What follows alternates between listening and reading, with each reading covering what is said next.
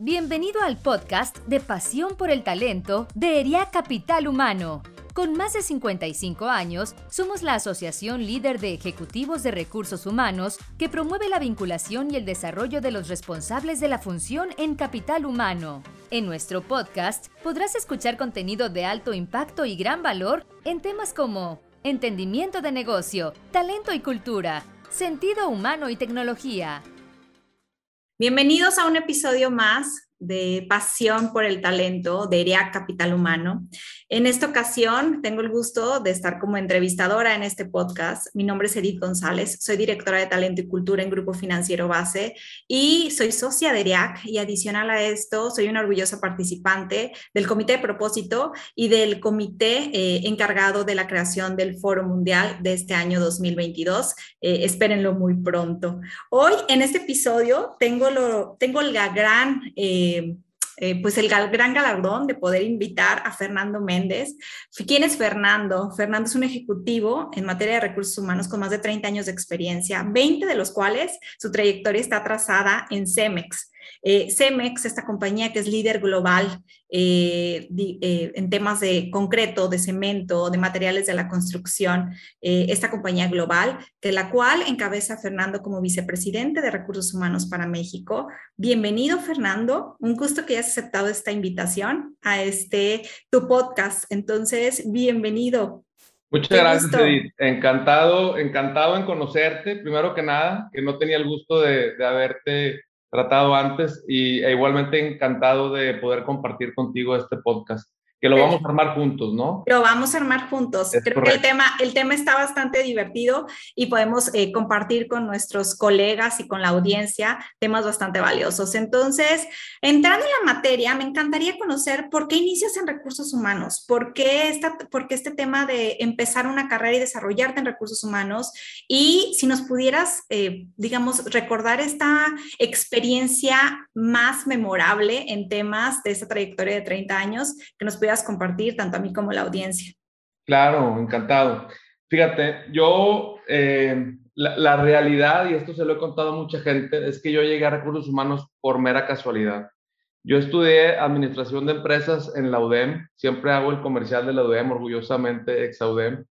Este, y estando estudiando, eh, en alguna ocasión me tuve la fortuna, o, hoy sé que es la fortuna de haberme topado con una persona que me invitó a hacer prácticas profesionales en un momento que yo ni lo consideraba, y resultó que esas prácticas fueron en recursos humanos, en, en Grupo Maseca, en el corporativo Grupo Maseca. Empecé mi carrera allá por el noventa y uno, desde empecé de practicante, este, y pues empecé como muchos, ¿no? Este, ahora sí que en el área de reclutamiento, haciendo los pininos, hasta haciendo el trabajo de arremangarse, y que por el que muchos que estamos en esta gran área empezamos. Y fíjate, treinta años después, este, sigo aquí, y la verdad, este, muy afortunado, porque aunque la llegada fue por casualidad, eh, te puedo decir que sé que estoy en el área que me apasiona, el área que me gusta, eh, y el área en la que quiero continuar mi carrera este, por muchos años más, ¿no? Tuve la oportunidad ya en algún momento de, de trabajar en otras áreas distintas a recursos humanos, y si bien eh, me desarrollé y aprendí todo, te puedo decir que mi satisfacción profesional no fue la misma que, que estando en esta área, ¿no? Entonces, pero bueno, lo que hace una casualidad, ¿no? Así fue, así fue mi llegada, ¿no? Y a la segunda parte de tu pregunta, Edith, este, cosas así que han marcado mi vida. Mira, yo te diría, yo te diría dos o tres temas muy importantes. Primero, creo que no puedo dejar de mencionar la llegada a CEMEX, que también, pues como tú bien decías, ¿no? Estoy ahorita ya a punto de cumplir veinte años, de treinta de carrera. Este, creo que es significativo el momento en el que, en el que tuve la fortuna de, de arrancar mi carrera en esta empresa. Eh, otra cosa que marcó mucho también eh, mi carrera en recursos humanos fue la oportunidad de, de, que también a través de CEMEX tuve, de trabajar durante unos años en el extranjero, también haciendo este mismo rol de recursos humanos en otras culturas, Este, aprendiendo mucho, este, eh, desarrollando otras competencias. Creo que también fue algo que marcó mucho mi carrera. Y fíjate, no puedo dejar de mencionar también lo que estamos viviendo todos el día de hoy, la pandemia. Yo creo que a las áreas de recursos humanos, eh, de alguna manera eh, esta pandemia nos exigió eh, dar un paso al frente, este, tomar el liderazgo de muchas cosas, eh, vivir muchas cosas muy complicadas, este, que sin duda eh, pues nos dejan marcados, pero también nos dejan satisfacciones en muchas cosas que aprendimos, que seguimos aprendiendo y que, de cara, y que estoy seguro que de cara al futuro van a marcar mucho las, las cosas que nos atrevemos a hacer y a proponer eh, y a ejecutar como recursos humanos. Entonces, serían esas tres cosas, Edith, lo que, lo que te compartiría. Muchísimas gracias, Fernando. Y ahora sí, entrando en materia en el tema del día de hoy, que vamos a hablar de diversidad, de inclusión, de balance de, de vida y trabajo, eh, ¿cuál ha sido, eh, digamos, como la, la tendencia que ha marcado esta pandemia con respecto a cómo generar esas experiencias memorables y mejores culturas para trabajo, que es lo que ahorita mencionabas? Con respecto a esto, me, me encantaría saber cuál es tu perspectiva con respecto a cómo se mezclan estos dos temas y por qué siempre están como entrelazados cuando cuando quieres crear una mejor cultura o una cultura que atraiga y retenga el mejor talento. Sí, de acuerdo. Mira, eh, es, es, una, es, un, es una pregunta bien interesante. Eh, pues al final del día, aquí el, el, el mensaje es que la diversidad y la inclusión y el balance entre vida y trabajo están íntimamente relacionados y creo que no los podemos separar. ¿Por qué? Pues mira, partamos de la base que diversidad e inclusión tiene mucho que ver con generar igualdad de condiciones para las personas en cualquier contexto, ¿sí? Entonces, eh, simplemente con esa, con esa premisa podemos entender que, que no podemos generar una estrategia de diversidad e inclusión que no venga acompañado de, una, de, una, de prácticas cada vez más eh, completas que nos ayuden en el balance de vida y trabajo.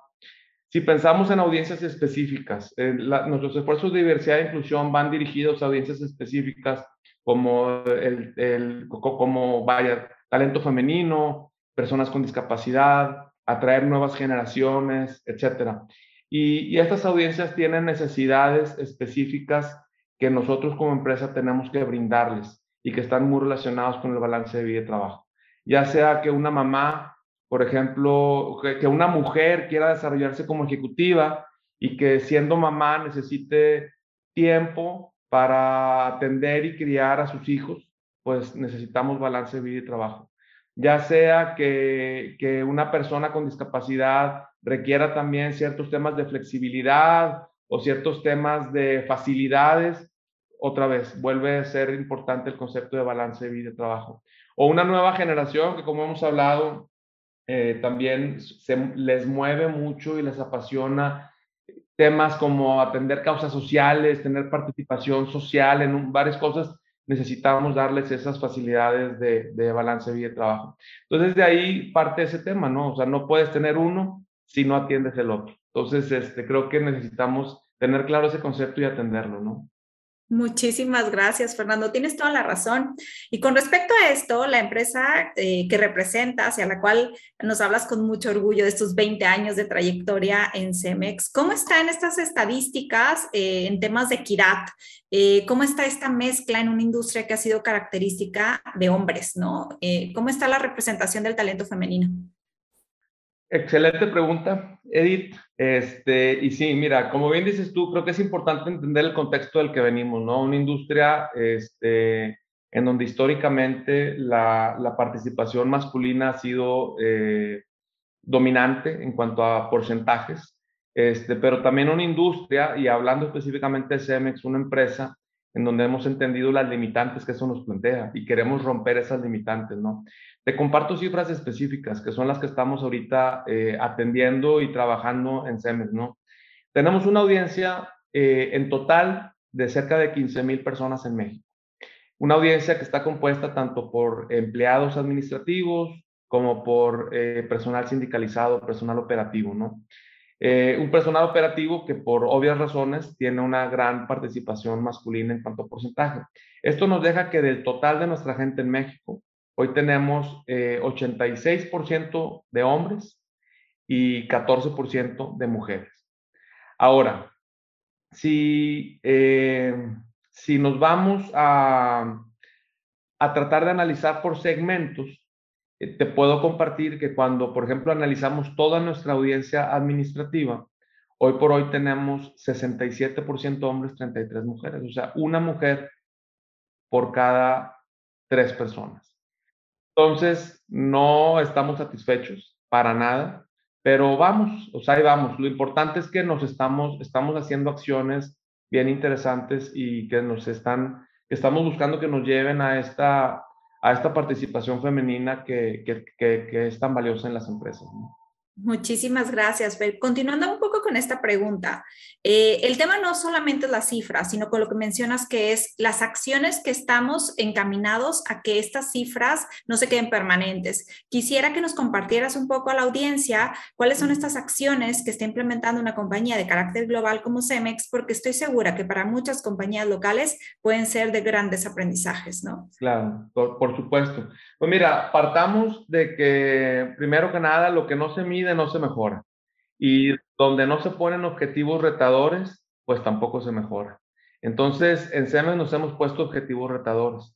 Hoy por hoy te puedo decir que tenemos la, la meta, y sé que la vamos a conseguir para el dos mil treinta, de tener un balance cincuenta cincuenta en toda nuestra, lo que nosotros llamamos la audiencia global, que son de directores para arriba.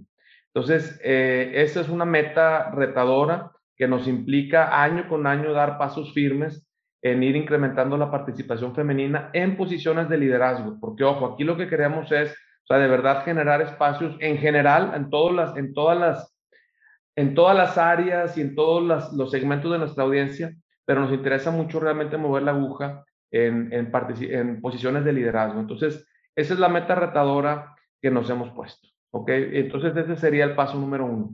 Ahora, ¿qué estamos haciendo? Otras cosas también. Primero que nada, tenemos que escuchar, tenemos que escuchar a, a, a nuestra audiencia.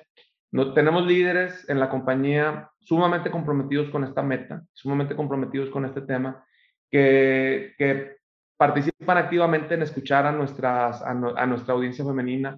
Generamos espacios uno a uno en donde este, eh, sentamos a nuestros líderes, o, o ellos más bien las invitan a, a nuestras ejecutivas a platicar, a entender, a tratar de encontrar dónde están las palancas que podemos mover para, para lograr una, una, una, un incremento en nuestro balance más, más acelerado. Entonces, crear estos espacios es bien importante, tanto de nuestros líderes en uno a uno, como en otro tipo de foros, ¿eh? Tenemos también eh, un comité de diversidad e inclusión eh, formado por personal de todas las áreas, y ese, ese comité tiene a su, a su vez subcomités y a subcomités de mujeres, en donde también este, ellas nos están ayudando a estar constantemente generando ideas, generando iniciativas, eh, midiendo indicadores para poder, este, para poder asegurar que vamos en el camino correcto. Entonces, el segundo tema, después de ponerte objetivos retadores, es escuchar y empezar a tomar decisiones sobre, sobre lo que escuchas, ¿no?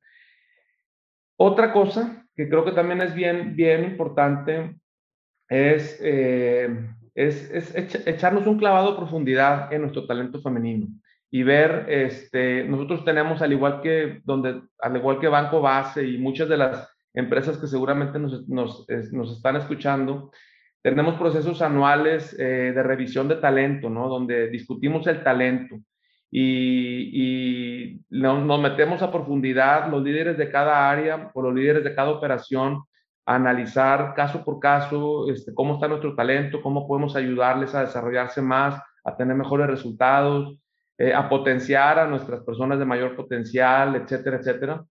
Y, y generamos ya también sesiones específicas de, de análisis de talento femenino, en donde estamos también siendo muy cuidadosos en identificar a todo el talento femenino que tenemos y en ver qué podemos hacer para potenciar de una manera más acelerada su crecimiento, hacia qué posiciones las podemos proyectar, qué posiciones de liderazgo podemos hoy cubrir con el talento femenino con el que contamos. Entonces hacemos, como te digo, análisis eh, muy eh, profundos de nuestros segmentos de talento femenino, que es algo que, que de verdad este, nos interesa mucho, ¿no? Eh, luego, yo te diría que también, o sea, al final es importante actuar en todos los, en todos los niveles de la organización. Yo ahorita te he estado hablando mucho de, de, de, de las posiciones de liderazgo, Pero, por ejemplo, tenemos programas de atracción de talento joven, de alto potencial, en donde ya tenemos varios años, en donde nos hemos puesto la meta y la regla, inclusive, de contratar cincuenta a cincuenta. O sea, no, no tenemos ningún programa de, de, de, de jóvenes de alto potencial en donde no estemos contratando ya este, eh, una base balanceada de talento femenino y talento masculino. E inclusive, Edith, fíjate, algo que nos tiene ahorita entusiasmados, Este, estamos llegando, también siendo muy cuidadosos en cubrir también nuestras audiencias operativas.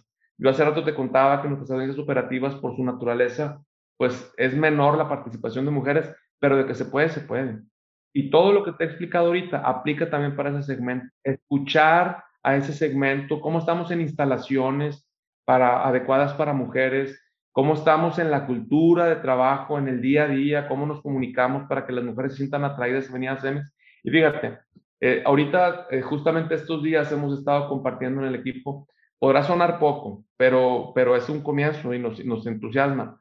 Eh, nos, pues, nos dimos a la tarea también de, de empezar a contratar, por ejemplo, operadoras de camión revolvedor, mujeres, y ya tenemos mujeres contratadas. Entonces, es cuestión de que te lo, te lo, te lo eh, propongas y lo consigues. Ayer firmaron dos mujeres más su incorporación a CEMEX para estar manejando las los camiones que ves en las calles de CEMEX. Bueno, pues ya vamos también por eso. Y bueno, pues es, como te digo, es actuar a todo lo largo de la organización, es ponerte metas retadoras, escuchar, tomar decisiones y pues mover la aguja, ¿no?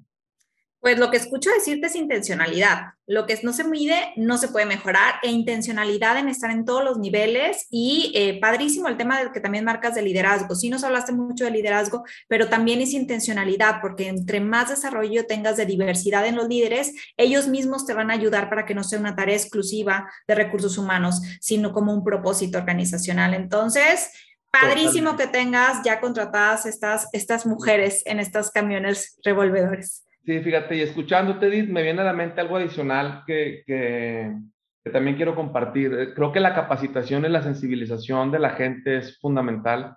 Y, y fíjate, una, de, desplegamos en la organización en los últimos dos años un programa que le llamamos sesgos inconscientes.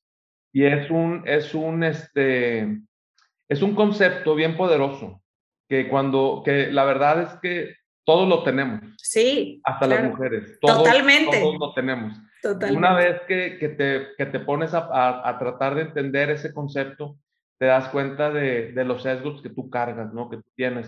Y bueno, yo como consejo para los que nos están escuchando, les recomiendo que busquen ese término, que lo entiendan y que de verdad lo, lo utilicen como uno de los, uno de los bloqueadores que debemos de eliminar, los sesgos inconscientes. Y bueno, hay capacitaciones, hay cursos, hay sensibilizaciones que de verdad te dejan con los ojos cuadrados de, de, de cómo muchas veces inconscientemente este, pues no generamos las mejores condiciones para la diversidad y la inclusión. No, totalmente, totalmente de acuerdo contigo, y es súper recomendado para la audiencia, para quienes están trabajando en este propósito. Ahora me quisiera pasar un poco al tema de balance de vida y trabajo, Fer, porque eh, se ha hablado a lo largo de la historia que en CEMEX se trabaja arduo. En CEMEX, ahorita tú men mencionabas, ¿no? Las experiencias como expatriados, eh, en las cuales incluyen arduas jornadas laborales porque se necesita para lograr dominar alguna capacidad o, o esto que tú mencionabas al arranque de nuestra conversación. Eh, ¿Cómo se ha trabajado esto en CEMEX? ¿Cuál es el reto que se enfrentan hoy de cara a este balance de vida y trabajo versus lo retador eh, que son las diferentes industrias? Y no ha sido menor el reto que ha vivido CEMEX, digamos, en las últimas par de décadas que te ha tocado estar ahí. Claro. Pues mira, yo, yo te diría que sí. O sea, CEMEX, para empezar, yo, yo sí, sí te lo digo, somos una compañía con... con altos, o sea, comprometida con altos niveles de desempeño. Yo, yo te lo pondría así. Altos niveles de desempeño, lo cual genera eh, la necesidad de que nuestra gente trabaje con mucha pasión, con mucha entrega, y que ahora sí que, que tenga tatuado, este, pero es algo que, que yo te digo que generalmente todos disfrutamos. O sea, es, es una compañía este, en donde se, se vive mucha pasión, se vive mucha, mucha energía, y la gente, pues sí, se entrega, se entrega al máximo, este, porque de alguna manera esa ha sido la cultura que nos ha distinguido. Ahora, esto no quiere decir, sin embargo, que seamos una cultura que se vaya a un extremo eh, que, que, que no sea ni correcto ni manejable, ¿no? Y también, como muchas, muchas compañías, También hemos evolucionado en nuestra cultura, ¿no? Y en nuestras, en nuestras prácticas de balance. O sea, yo que tú, tú lo decías hace rato, tengo cerca de veinte años en la empresa. Eh, ciertamente, en, hace años, o sea, en mis primeros años, había temas o había prácticas o había iniciativas que, que, que, no, que no existían y que no eran discutidas y que no, que no nos cruzaban por la cabeza. Y hoy por hoy, pues somos una compañía que también hemos entendido que tenemos que evolucionar nuestra cultura, nuestras prácticas, y sin perder esa cultura de esfuerzo y de resultado, también generar eh, prácticas que, la, que ayuden a que nuestra gente tenga balance y tenga la posibilidad de, de, pues ahora sí que de desarrollarse en todos los ámbitos, ¿no? Entonces, ¿qué hemos hecho? Pues mira, eh, tenemos ya algunos años que a través de el apoyo de este Comité de Diversidad e Inclusión del que te platiqué, hemos lanzado prácticas específicas.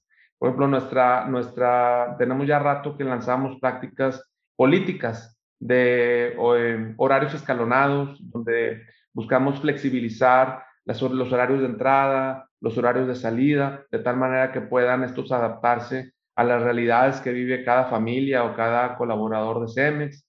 También tenemos rato ya implement, con, con el famosísimo concepto del viernes corto implementado, en donde también tenemos eh, institucionalizado que la gente pueda tomar un viernes por la tarde libre para ellos, para hacer lo que necesiten, lo que gusten hacer, y de alguna manera puedan tener más espacios de desconexión y de balance.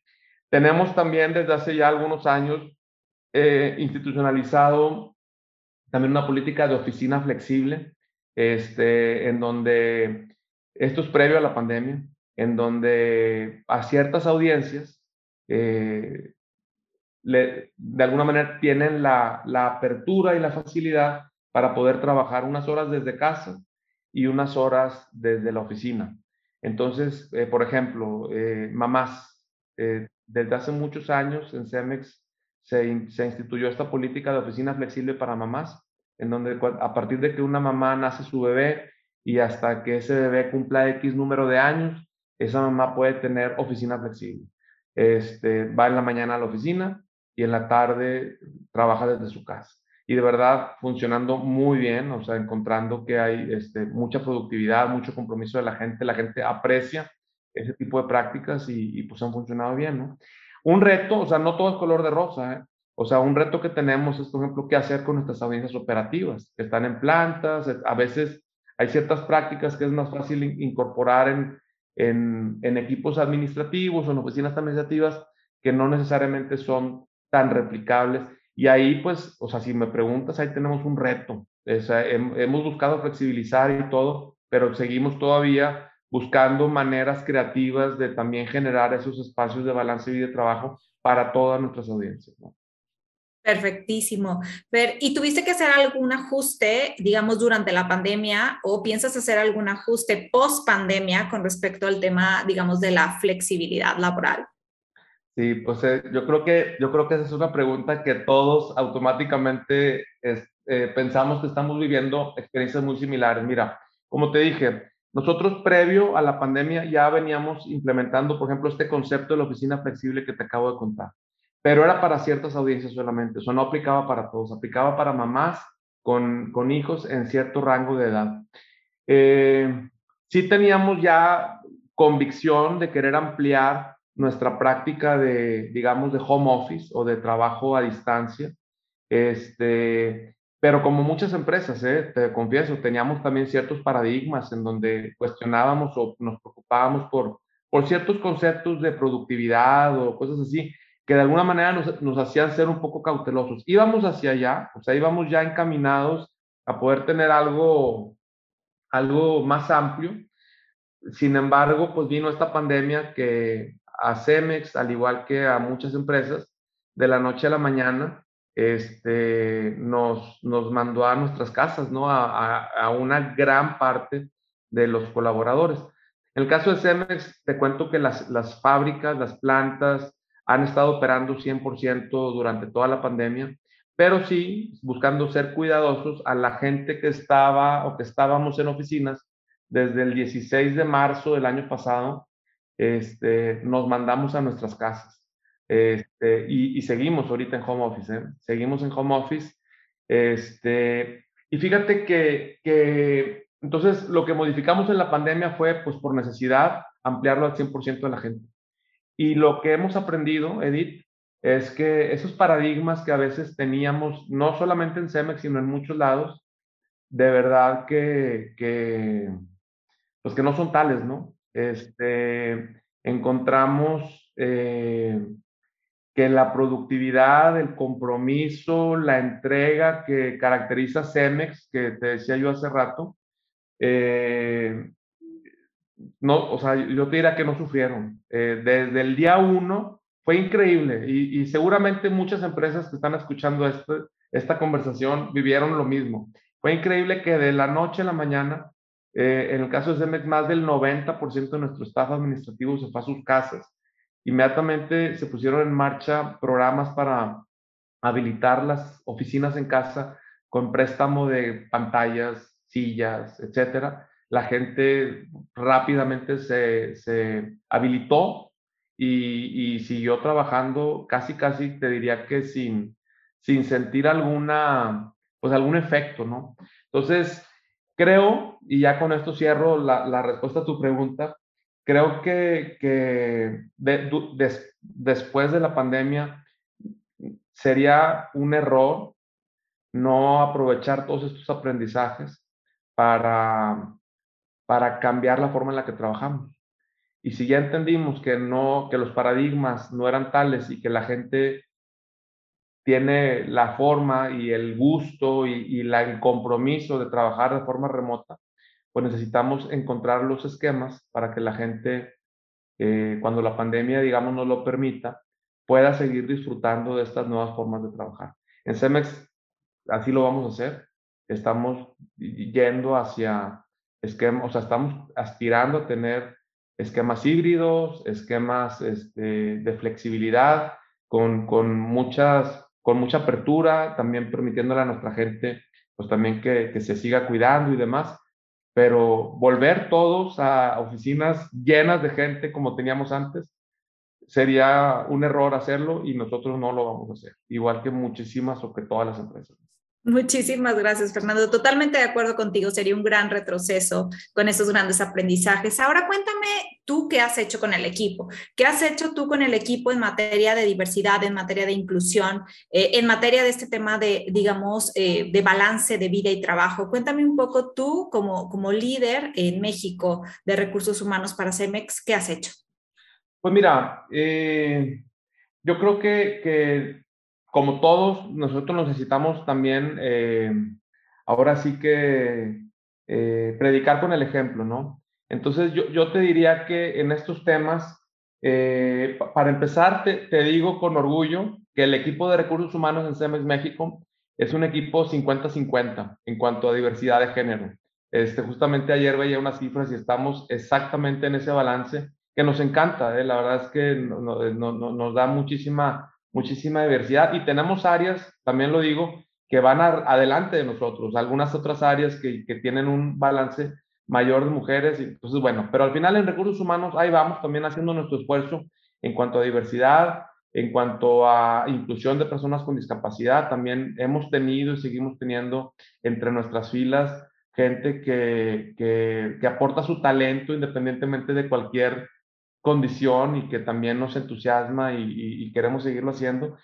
Y también en temas de balance, vida y trabajo, eh, pues también como equipo hemos, además de las medidas que hemos impulsado a nivel empresa, nosotros también pues hemos sido cuidadosos en aplicarlas. Entonces tenemos, tenemos algunos acuerdos hechos en el equipo, como por ejemplo, buscamos que la comunicación entre nosotros sea en la medida de lo posible en horario laboral, Eh, a partir de las ocho hasta las siete. Evidentemente te digo que muchas veces hay necesidades que atender antes de las ocho, después de las siete, y evidentemente estamos comprometidos y las atendemos, pero también hemos entendido que a veces eh, hay urgencias que no lo son tanto y que pueden esperar y nos permite que nuestra gente se desconecte. Entonces tenemos este acuerdo de en la medida de lo posible horario laboral, reuniones, el tema de, también de este trabajo a distancia. Las reuniones son el pan nuestro de cada día, este, reunión una tras otra, o sea, le picas a, a, al botón de salir y al botón de conectarte este, en un lapso de una décima de segundo y te vas de una reunión a otra. Entonces también hemos, hemos buscado ser también muy sensibles en tener reuniones efectivas, cuestionarnos si se debe convocar una reunión, quién tiene que asistir, etcétera, y siendo flexibles en, en ese tipo de cosas. Eh, desconectarnos, también hemos insistido mucho con nuestra gente que se desconecten, que tomen sus vacaciones. Eh, hemos inclusive monitoreado que, que la gente tome sus vacaciones, que utilice su viernes corto, que, que los horarios de comida los bloquee en sus agendas, o sea, y, y, que, y que antes de invitar a alguien a una reunión veas en el Outlook si, si la persona está disponible o no.